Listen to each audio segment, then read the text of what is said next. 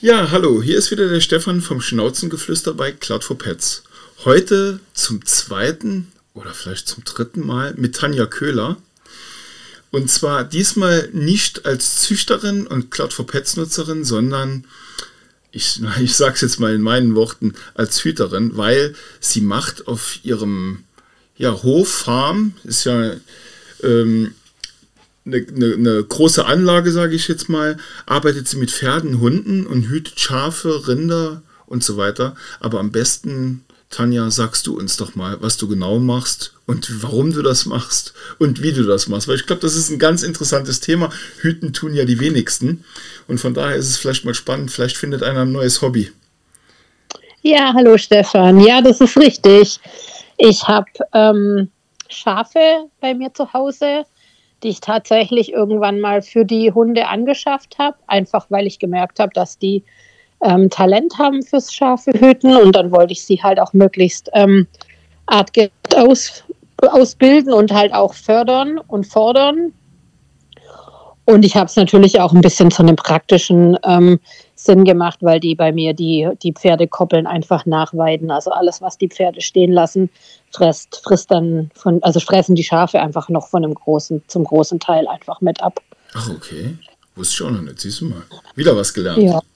Ja, aber wir haben halt leider einen ganzen Haufen Wölfe inzwischen bei uns, und diese, diese Schafe einfach auf den Weiden zu lassen über Nacht, mache ich nicht. Ist mir zu gefährlich. Ich hole die also quasi jeden Abend zurück und treibe sie jeden Morgen wieder raus, je nachdem, was sie gerade für ein Stück abfressen, sind das schon so zwei Kilometer, zweieinhalb manchmal. Ja, und das geht halt nur mit Hund. Aber wie kommt man da drauf? Also, oder du bildest die Hunde ja selbst aus, oder? Ja, also den ersten habe ich, den ersten habe ich ganz alleine versaut. Nee, also ich habe mit Pepper einfach erstmal so ein bisschen rumprobiert und, und habe halt geguckt, wo die Reise hingeht. Aber die ist einfach nicht so unglaublich begabt. Der macht es Spaß, aber die hat einfach wenig Arbeitslinie drin und wenig Scharfgefühl. Und ich habe aber dann beim ersten Wurf einen Arbeitshund genommen und habe quasi aus dem Wurf einen Welpen behalten. Und da ist schon deutlich mehr Arbeitslinie drin, und die hat auch wirklich viel Gefühl für Schafe und hat es halt als Baby schon gezeigt. Also ich habe Videos, wo die mit sechs Wochen schon die Katze anhütet und die Katze auch immer wieder zu mir zurückbringt. Und dann habe ich gedacht, naja, da ich die Einzige bin von all den Leuten, die einen Welpen haben wollen, die Schafe hat, behalte ich natürlich den Hund, der das schon relativ früh zeigt, aber dass das er Bock du, auf Schafe hat. Das hast du im Welpenalter schon gemerkt? Das sieht man, das sieht selbst ein Laie. Ehrlich? Also das also, war einfach so offensichtlich, dass die, die Katze schlenderte halt so durch den Hof, und der Welpe hat sofort die gespottet, also sofort angeschaut, ist sofort in Hütestellung gegangen und hat der Katze, ich sage jetzt mal laienhaft, immer wieder den Weg abgeschnitten, und zwar so lange, bis die Katze bei mir stand. Ey, da siehst du mal, ich arbeite jetzt seit Jahren mit viel mit Hunden, Katzen und mit allem drum und dran. Aber ich habe immer gedacht, Arbeitslinie ist so ein, ein speziell gezüchteter Bereich, wo man nach dem auf die Welt kommen, dem antrainiert, wie man es richtig macht. Also die haben schon eine and- ganz andere Charaktereigenschaft. Die haben einfach eine andere Genetik. Also da ist dieses Hüten schon, schon einfach genetisch vorhanden, und du versuchst es einfach nur in die richtigen Bahnen zu lenken. Okay, das finde ich ja schon mal ultra spannend. Dass das im Welpenalter direkt schon so zum Erscheinen kommt, dass die sofort, dass man erkennt, okay, den Hund kann ich für die Arbeitslinie holen und den eher für ja, die Freizeit und den Spaß. Wie, wie lastet man so einen Hund dann genau aus, wenn du jetzt nichts mit Schafen machst? Also meine Hunde gehen eigentlich nur an Leute, die halt eine ganz konkrete Vorstellung haben. Also für zweimal am Tag zwanzig Minuten durch den Wald laufen, ist es halt die falsche die falsche Rasse und vor allen Dingen die falsche Zuchtlinie. Und also bei mir müssen die schon eine ganz genaue Idee haben, wo die Reise hingehen soll. Also gibt es einige, die einfach in der Therapiearbeit arbeiten, als Therapiehund in einer großen Klinik oder auch privat Schulhund. Ist eigentlich auch relativ anstrengend für die Hunde. Dann auch, ähm, sag mal, Hunde, die dann ähm, einfach den Menschen helfen, also die zum Beispiel ähm, Insulinwarnhunde, die dann einfach darauf trainiert werden, einfach fest anzuzeigen, wenn dein Insulinspiegel singt, oder Hunde, die dir einfach im Alltag helfen, die dann einfach dir Schubladen aufmachen für Leute, die da einfach nicht mehr so mobil sind. Das ist natürlich super mit einem Hund, der einfach so clever ist und auch super schnell Tricks lernt. Für da ist die Rasse halt schon prädestiniert für. Aber wenn du jetzt als Züchterin, du lässt ja die, die Hündin decken, suchst du dir ja. dann genau den, den, den männlichen Part aus, dass du weißt, was für einen Charakter der hat, welche... Auf jeden Fall, Und ja. du weißt auch, was dann hinten rauskommt. Nee, man kann das ja nur hoffen. Also du hast natürlich, du, du weißt natürlich schon, was du gerne ähm, haben möchtest. Also du kennst ja deine Hündin, ich kenne ja den Charakter von meiner Hündin ganz genau. Und ähm, zum Beispiel der nächste Wurf ist ja mit Saika, und Saika ist zum Beispiel am Vieh, in der Arbeit ist die super tough. Das heißt, da legt die sich mit Rindern an, da hat die auch keine Scheu, da geht die auch vorwärts. Manchmal geht sie mir fast ein bisschen zu doll vorwärts, gerade an den Rindern. Aber im normalen Leben, sage ich mal, ist sie eher ein bisschen ein Weichei. Okay. Also wenn sie jetzt nicht arbeitet und du bist mit ihr spazieren und ich schimpfe jetzt mit irgendeinem anderen Hund oder ich werde mal lauter, ähm, dann ist Saika die Erste, die nach hinten geht und, und sich halt angesprochen fühlt und dann so, oh, ich habe nichts gemacht, auch wenn sie gar nicht gemeint ist, ja. Also da ist sie schon ein bisschen, ich sage jetzt mal, ein Weichei. Und dann würde ich mir natürlich einen Rüden aussuchen, der im Alltag nicht so ist. Also ich würde mir, und das ist mir auch schon passiert, ich hatte mir schon einen Rüden angeguckt für sie, das war aber auch so ein Weichei im Alltag. Okay. Und dann denke ich immer, klar, die, da, kann, da können auch taffe taffe Welpen rauskommen, aber die Chance, dass du natürlich, wenn du beide Eltern hast, die da so eher ein bisschen weich gespült sind, finde ich jetzt nicht so sinnvoll. Also da würde ich dann tatsächlich einen Rüden nehmen, der so ein bisschen taffer durch die Welt läuft. Und da versuchst du halt immer im Prinzip das Beste rauszuholen und immer ein bisschen das auszugleichen, was die Hündin jetzt nicht unbedingt mitbringt. Und deshalb guckt man sich halt die Hunde an, bevor man die zum Decken nimmt. Zumindest ich mache das so, ich gucke mir die einmal live an. Und manchmal gucke ich mir einen Rüden an, der toll ist, und dann denke ich so, der ist, glaube ich, für die Schwester besser. Einfach, weil er, weil er ein paar Sachen hat, die die Schwester vielleicht nicht hat. Also man muss das ja dann auch nicht unbedingt, der Rüde muss ja nicht ganz gestrichen werden, aber vielleicht passt er einfach zu einer anderen Hündin besser. Mhm. Aber unser Thema heute ist ja Hüten. Wenn du jetzt, ja. ich sag mal, du hast ja den Welpen dann selbst behalten. Wie lange bildet man so ein Tier aus, bis es dann mal wirklich auf Befehle reagiert und die Schafe entweder bei oder Rinder beieinander hält oder halt in die richtige Richtung treibt? Oder wie sagt man das? Das ist auch ein bisschen je nachdem, wie gut der Hund ist und wie gut der Mensch einfach ist. Ich meine, Ayame war der erste Hund, an dem ich ganz alleine rumgebastelt habe, sage ich jetzt mal.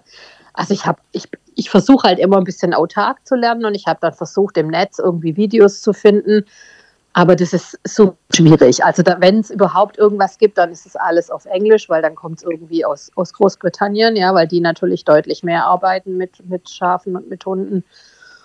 Und dann habe ich so für mich ein bisschen angefangen, wie ich denn gedenke, das funktionieren könnte. Und dann habe ich ganz einfach ein, zwei Seminare mitgemacht, als ich dann einen Trainer gefunden habe, der einfach zu uns passt, also einfach so arbeitet, wie wir das auch nacharbeiten können und wie das halt für mich sinnvoll war. Und dann habe ich im Prinzip mit ihm immer so den Grundstock gelegt, und dann habe ich es einfach zu Hause nachgearbeitet, bis es einfach sitzt. Und dann bin ich wieder hingefahren, habe gesagt, guck mal, das und das und das klappt jetzt super. Was kommt jetzt als nächstes? Und dann habe ich darauf aufgebaut. Das heißt, ich bin so viermal im Jahr, habe ich dann, bin ich da hingefahren, habe dann ein, zwei Tage mit ihm trainiert, und dann habe ich wieder ein Vierteljahr für mich alleine weitergemacht. Das geht natürlich nur, wenn du eigene Schafe hast, ja, wenn du jetzt keine Schafe hast. Ich finde es auch immer ein bisschen schwierig bei meinen, also ich habe ja zum Teil auch Seminare mit meinem Trainer bei mir auf dem Hof, und wenn dann immer sich Leute melden, die dann sagen, ja, ich will nur mal gucken, ob mein Hund hütet, das finde ich immer ein bisschen schwierig. Also wenn das wirklich nur so ein paar für ein paar Instagram-Fotos ist, damit man sagen kann, der hütet, die Leute lehne ich eigentlich lieber ab. Das heißt, auf der Chestnut Ranch kann man auch Seminare bei dir buchen oder mitmachen, um zu lernen oder mal den Umgang zu sehen, wie solche Hunde. Ja, oder einfach arbeiten. Mal zu gucken, ob der Hund überhaupt Talent hat. Nur ähm, wenn er Talent hat, dann von vornherein zu sagen, man macht es eh nicht weiter, finde ich halt fies. Mhm. Weil du zeigst dem Hund was, wo er genetisch die Veranlagung dazu hat und wo der Hund dann denkt, wow, das macht richtig Spaß, ich verstehe das, ich habe das verstanden, wie das funktioniert, und dann sagst du, Edge Badge war aber jetzt nur einmal, das finde ich halt einfach nicht richtig. Ja, aber du bist ja jetzt Züchterin, jetzt komme ich, Der Laie hat zwar schon seit zwanzig Jahren Hunde, aber ähm, keine Ahnung. Und jetzt möchte ich von dir einen, und dann entscheidest du dann auch äh, zu sagen, pass mal auf, aus der Arbeitslinie, du bekommst keinen von denen, weil äh, du kannst das Tier gar nicht auslasten, oder ähm, stellt man das hinterher erst fest? Nee, ich, ich klopfe das schon vorher ab. Das heißt, wenn du so, eine, so einen Hund aus der Arbeitslinie hast, suchst du auch speziell ein Herrchen, Frauchen, ähm, die auch nachher mit dem Tier in dem Bereich arbeiten. Ja, gibt es da genug keine, Anfragen? Nee, ich züchte keine reine Arbeitslinie. Es gibt auch wirklich noch Hoch, Hochleistungshütelinie. Die gibt es auch noch, aber da ist zum Beispiel so, dass die Hunde nur an, an Leute verkauft werden dürfen, die Schafe haben. Also da gibt es einen eigenen Zuchtverein für. Okay. Aber das ist halt so reglementiert, dass die Leute auch wirklich nur an Viehhalter geben, abgeben. Und ich züchte halt Mischlinie, deshalb kann ich auch nie so richtig sagen, ob die hüten oder nicht. Aber ich gucke trotzdem, weil ich halt weiß, dass da ordentlich viel Arbeitslinie mit drin ist und dass das halt durchaus durchschlagen kann, gucke ich schon, dass die Leute halt, wie gesagt, eine Idee von dem haben, was sie machen. Das muss jetzt nicht zwangsläufig hüten sein. Ich freue mich natürlich immer, wenn ein, zwei Leute dabei sind, die sagen, ich suche schon was, mit dem ich nachher hüten kann. Ich habe jetzt im nächsten Wurf zum Beispiel jemanden, die arbeitet in so einem kleinen, ich sage jetzt mal Streichelzoo. Also die haben einfach so einheimische Tiere, auch so ein paar Waschbären und so, aber jetzt keine Bären, Löwen und Tiger, aber die haben halt so einen kleinen Tierpark, da arbeitet die. Und sie ist halt für die Schafe und die Ziegen zuständig und für die Alpakas. Und sie sagt, es ist halt super mühsam, wenn sie die auf eine andere Weide bringen können. Und die freut sich halt, wenn sie einen Hund kriegt, der nachher auch hütet und ihr da dabei hilft. Sie sagt, das ist jetzt nicht jeden Tag, dass sie das machen müssen. Aber wenn sie halt weiß, dass sie einen Hund hat, dann darf sie halt an den Schafen auch üben, dass, wenn sie es machen muss, dass es auch funktioniert. Und der werde ich natürlich einen Hund aus dem Wurf raussuchen, wo man von Anfang an schon sieht oder da, wo man schon Tendenzen erkennen kann, dass der hütig wird. Und dann wäre natürlich für mich ganz klar, dass die diesen Hund kriegt. Okay. Aber noch mal und so guckt Hüten, man halt immer ein bisschen. Nochmal aufs Hüten zurückzukommen. Ich mhm. habe ja schon viele Videos von dir gesehen. Du bist ja in der Regel immer zu Pferd unterwegs, ne? Und also wenn ich mit den Hunden arbeite, nicht. Dann bin ich am Boden. Also wenn du jetzt die Schafe zwei Kilometer nach Hause treibst, dann laufe ich. Laufst du? Ach, dann bist du nie. Ich habe jetzt echt ja. gedacht, du hättest dann zu Pferd, damit du den Überblick behältst. Nee, nee, nee, da laufe ich. Okay. Das lohnt nicht, weil ganz ehrlich, ich bin ja tendenziell eher ein fauler Mensch, ja. Und wenn ich, wenn ich jetzt sage, ich nehme das Pferd bei zwei Kilometern, ja, dann muss ich das Pferd von, vom Paddock ziehen, ich muss es zumindest mal grob überputzen, mhm. ich muss den Sattel anschleppen, ich muss die Trense anschleppen. In der Zeit bin ich auf die Koppel gelaufen. Weißt Ach, du, wie ich meine? Und wenn ich keinen zurück, Sattel ja. drauf mache, ja, wenn ich keinen Sattel drauf mache, kann ich zwar hinreiten, aber wenn ich absteige, komme ich nicht mehr drauf. Ah, ja, ja, klar. Ja, man muss ja, an alles denken. Blöd. Ja, ich habe das alles schon auch durchgespielt und probiert. Ja, man muss es ja, alles, alles muss mal gelernt sein. Und ja, und du willst ja die Schafe und jetzt gerade, ich habe, guck mal, jetzt gerade eine Herde bei mir am Haus stehen mit dreißig Schafen, da sind elf oder zwölf Lämmer drin, ich weiß es gar nicht ganz genau. Und da kannst du eh kein so ein Tempo machen. Wenn ich da reiten würde, dann, dann dann müssten die Schafe ja schon, sage ich, die Lämmer zumindest schon rennen und das willst du ja gar nicht. Du willst ja, dass das, ich sag mal, in der täglichen Arbeit einfach ruhig und gesittet und so stressfrei wie möglich zugeht. Und dann willst du gar nicht, dass die schneller als Schritt laufen, ja. Okay. Ja, siehst schon mal. Der Babys wegen. Du siehst, du hast mit einem absoluten Laien zu tun, der überhaupt gar nicht sich da die Gedanken drüber gemacht hat, wie das ablaufen könnte. Ich finde es halt ultra spannend, die Arbeit, die du machst, weil du ja so vielfältig bist. Also diese Chestnut Ranch wird wohl ein, ein absoluter Wunsch von dir gewesen sein, mal irgendwann sowas zu besitzen, weil die ganzen Tiere drumherum, dann Züchterin zu sein, die Tiere ausbilden, Schafe hin und her treiben, das muss, die ganze Arbeit muss ja irgendwie geleistet werden. Das ist ja für dich wahrscheinlich ein absolut tagesfüllender Job. Ja, aber das ist spannend, weil die Leute, die mich, sage ich mal, von früher kennen, ich komme ja ursprünglich aus Süddeutschland, ich komme aus Tübingen, die haben am Anfang alle gedacht, ich spinne, weil ich hatte eine Firma, ich hatte Mitarbeiter. Ich habe in einem relativ, in einem, in einem relativ großen Stadt gewohnt. Ich glaube, Tübingen hat um die achtzigtausend Einwohner und bin in ein zweihundert Seelendorf gezogen. Ja. Und mache halt was ganz anderes. Ich hatte eine Druckerei, ja. Ja, und dann also ich habe schon eine, kom- eine, kom- eine komplette Kehrtwende hingelegt, ja. Ja, aber es macht Spaß. Aber klar, ich meine, die Menge der Tiere macht dann schon irgendwann mal einen Vollzeitjob draus. Ja, jetzt sind es gerade, wie gesagt, fast vierzig Schafe, die ich habe, dann drei Pferde, fünf Hunde, fast achttausend Quadratmeter Hofgrundstück. Das kommt, da kommt schon ein bisschen Zeit zusammen. Du musst ja auch alle irgendwie fit halten. Also du musst ja die Pferde irgendwie am Laufen halten, wenn die arbeiten sollen und mit dir arbeiten sollen. Du kannst ja die nicht irgendwie ein halbes Jahr stehen lassen und dann sagen, so, jetzt treibt mal drei Tage Kühe zusammen. Also musst ja auch gucken, dass die einfach immer, immer regelmäßig auch bewegt werden, ja. Mhm. Und das ist halt bei den Hunden so und das ist bei den Pferden so. Aber die, die Hunde setzt du nicht alle ein, beim, wenn du jetzt die Schafe zurücktreibst oder in, auf eine andere Weide oder sonst irgendwas. Weil irgendwie nee, ich habe ja eigentlich so schon... Genau, dass du nur mit verschiedenen Hunden diese Arbeit machst und die anderen eine andere. Genau, also ich habe ja noch, ich habe ja eine Tierschutzhündin, eine alte, die ist jetzt fünfzehn, mit der mache ich gar nichts. Da hoffe ich einfach, dass er noch eine Weile lebt. Dann habe ich einen Herdenschutzhund, der aber noch nie eine Herde geschützt hat. Also der ist einfach in die Familie gekommen, da hatten wir noch gar keine Schafe. Das ist im Prinzip ein Familienhund, der jetzt tagsüber ein bisschen auf dem Hof rumläuft und aufpasst, dass keiner aufs Grundstück läuft, der da nicht hingehört.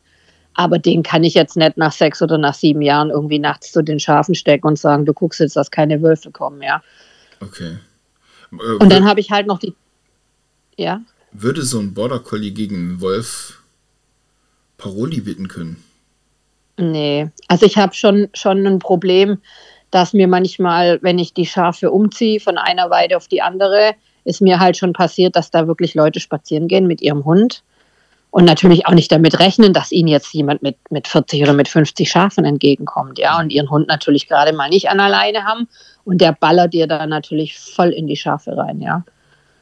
Und da hat, hätte, oder da haben meine Hunde gar keine Zeit, sich mit dem anderen Hund auseinanderzusetzen, sondern die müssen einfach die ganze Zeit nur aufpassen, dass diese hysterischen Schafe ja nicht auf die Straße rennen, weil du hast halt immer irgendwo in der Nähe eine Straße, wo Autos fahren und da sind die total, total mit, mit ähm, beschäftigt. Also, und ich denke, das wäre bei einem Wolf auch nicht anders. Also die würden einfach nur versuchen, die Schafe irgendwie beieinander zu halten und ich würde das auch gar nicht probieren. Also, also das heißt, egal welche Situation, die Hunde kümmern sich nur um die Schafe.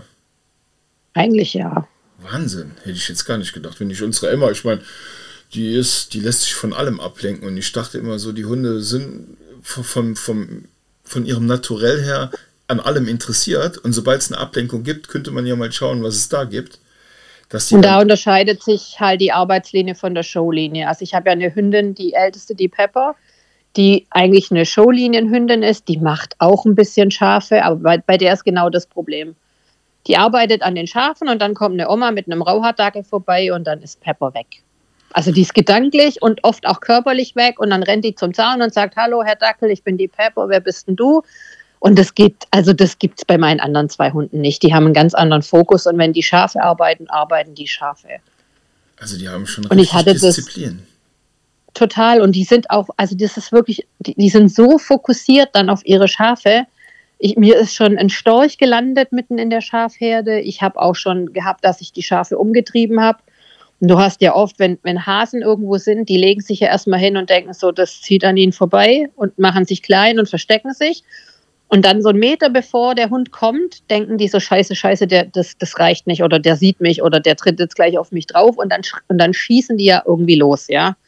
Okay. Und auch das interessiert die Hunde nicht. Die sind dann so mit ihren Schafen und haben wirklich den Fokus so auf die Schafe, dass da eigentlich da, wirklich da keine Bombe einschlagen. Das interessiert die nicht. Die gucken einfach nur, dass die Schafe beieinander bleiben. Das ist echt Wahnsinn. Da sieht man mal, wie unterschiedlich doch Tiere sein können. Ja, aber dafür sind sie halt jahrelang gezüchtet worden. Gell? Man hat denen ja auch, man sagt, so viel Auge angezüchtet, dass die eben einfach so Sachen spotten. Also wenn du hast oft mal das Problem, dass, dass ein Hund sich so, also gerade ein Border Collie, der so viel Auge hat, sich dann irgendwo festglotzt. Also der, der ist dann so in diesem Job und in diesem, ich muss gucken, ich muss gucken, dass die dann wirklich, also manchmal auch gar nicht mehr richtig ansprechbar sind. Okay. Das ist der Nachteil, wenn ein Hund so viel Auge hat. Aber es macht natürlich einen guten Fokus, gell? Also, das machen ja auch viele mit Absicht und Nutzen. Es ist immer wieder spannend, dir zuzuhören und wie schnell die Zeit vorbeigeht. Wir haben unsere zwanzig Minuten schon, äh, schon wieder hinter uns. Das ist der helle Wahnsinn. Aber Sag doch einfach mal, wenn Leute sich für sowas interessieren oder vielleicht so einen Workshop bei dir machen, wo können sie sich melden und äh, wie würde das Ganze ablaufen? Also am besten über Instagram, Chestnut Border, oder über die Homepage, Chestnut Border Collies oder Border Collies von der Chestnut Ranch, so rum. Ähm, ja, also es ist halt einfach ein Wochenendkurs, wo, also ich mache eigentlich nur Anfängerkurse, also meistens sind es dann so, so Kurse, wo man einfach nur antestet, ob da ein gewisses Talent und Interesse vom Hund da ist, weil es gibt natürlich auch immer wieder Hunde oder Leute, die dann gerne arbeiten würden mit ihrem Hund am Schaf, aber wo der Hund einfach nach zwei Tagen noch sagt, nee, finde Schafe langweilig, doof, interessiert mich nicht. Ja, aber ist ja auch eine Erkenntnis. Ja, genau, aber da muss man einfach mal gucken, ob der Hund Interesse hat und wenn er Interesse hat oder ob er auch Talent hat. Also manchmal reicht halt Interesse alleine nicht, ja.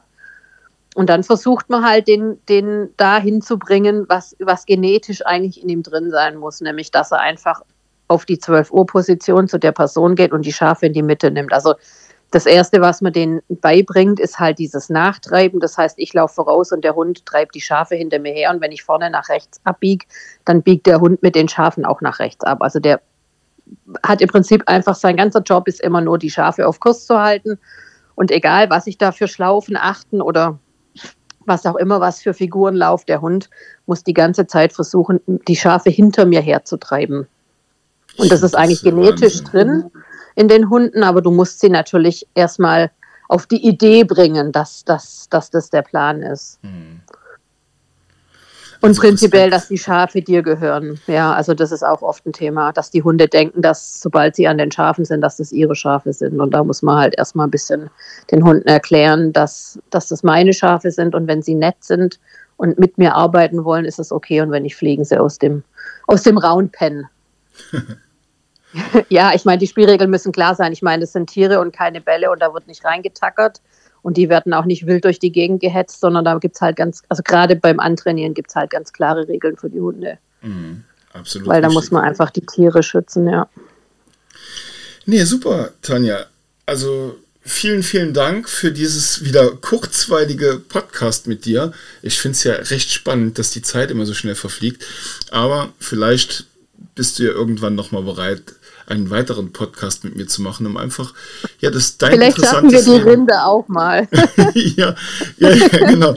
Aber dein interessantes Leben auf der Chestnut Ranch, das ist echt ähm, absolut interessant. Und ich glaube auch, dass du viel, viel Arbeit mit den Tieren machst, die andere interessiert. Und die Leute, die dir folgen wollen, halt über Instagram, Facebook und auf eurer Webseite kann man ja schon wirklich viel sehen über deine Arbeit und das, was du so machst. Ich finde es mega, mega geil und vielen, vielen Dank für diesen Podcast. Jederzeit gerne, weißt du ja. Super, dann bis zum nächsten Mal. Ciao. Ja, tschüss.